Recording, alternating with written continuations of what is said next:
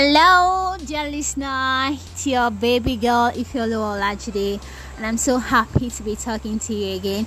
I will welcome you again today to the be one podcast. Thanks for clicking on the play button. Today, hmm, I'm talking about a very important issue. Like I'm talking from the heart of my heart of my heart. yeah, we're taking episode 20 with the title "You and I." It's just you and I. The Bible says something in Amos 3 3. It said, Can two walk together unless they be agreed? Of course, everybody's answer is no. But why then do people still try to do this? You're not in agreement with somebody and you're working together. Obviously, you're not going to the same destination, but you're still willing to work with this person. Why? Why? I've not been able to get an answer to this question. This journey called, called marriage is solely between you and I. I mean, it's about the man and the woman. It's not about your friends, your well wishers, or your parents. At times, people tend to mistake this. They forget this very important part and they do things or they take decisions based on people's perception, objective ideas, and will. It's so clear that um, you both aren't going nowhere. I mean, marriage. But then you're still willing to patch things up because your parents like him or her, or because of the good deed they've once done for you in the past, or because of the things you benefit from him or her. But this shouldn't be at all. This is an error from the pit of hell. You need to know this and have your peace. The marriage is between a man and a woman, just between you and I. The Bible says, A man shall leave his father and mother and may cleave to his wife, not cleave to them. It's between you and your wife, you and your man. And what should come up in this kind of situation? I mean, what should take the most percentage of your decision? It should be purpose. P U R P O S E.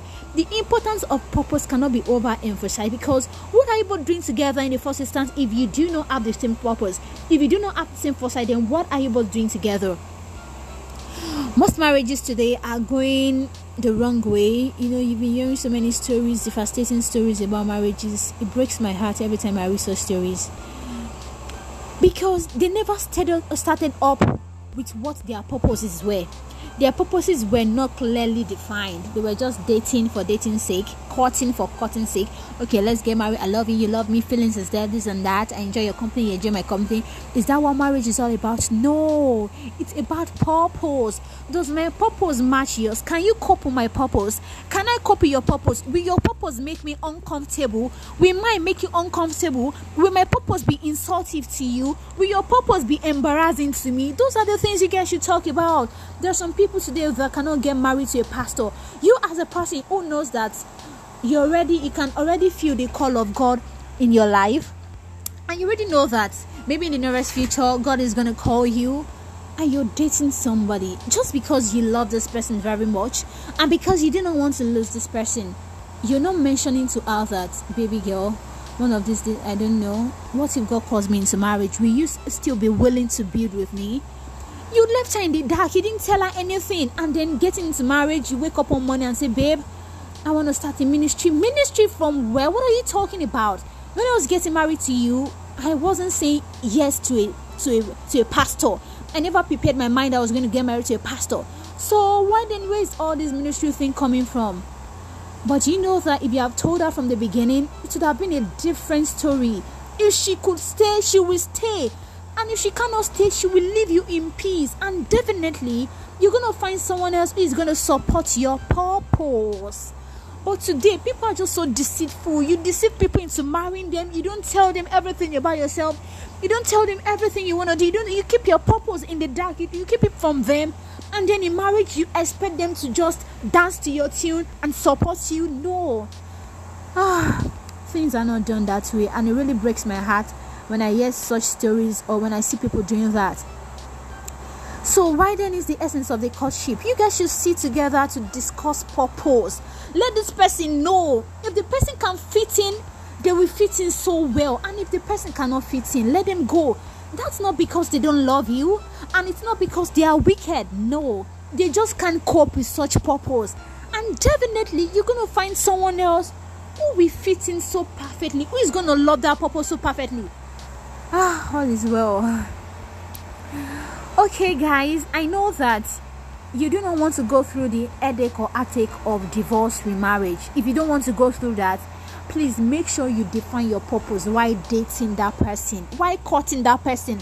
Let them know. Please i'm begging you let them know.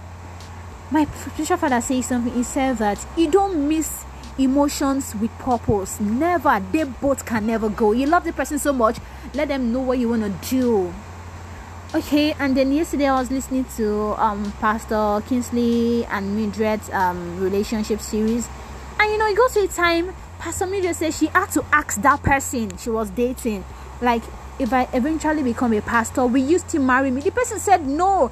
That's not because the person is um is wicked and it's not because the person is an atheist. No. The person just cannot cope with the life of being a husband to a pastor. So you let th- that kind of person go and definitely you will see somebody who is gonna fit so well in your purpose.